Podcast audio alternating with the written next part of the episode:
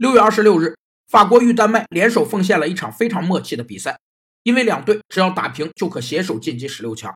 所以他们都踢得不积极，引得现场球迷嘘声四起，表示抗议。一些厂商之间没有进行正式的交流而形成的企业间生产决策的协调，被称为默许共谋。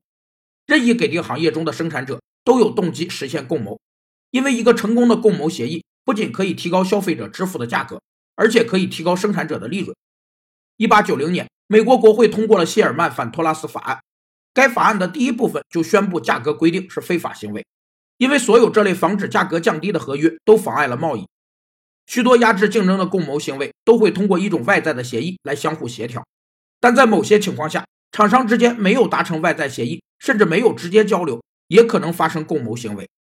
无论球迷如何抗议，最终的比分还是定格在了零比零。这也是本次俄罗斯世界杯第一场零比零的比赛。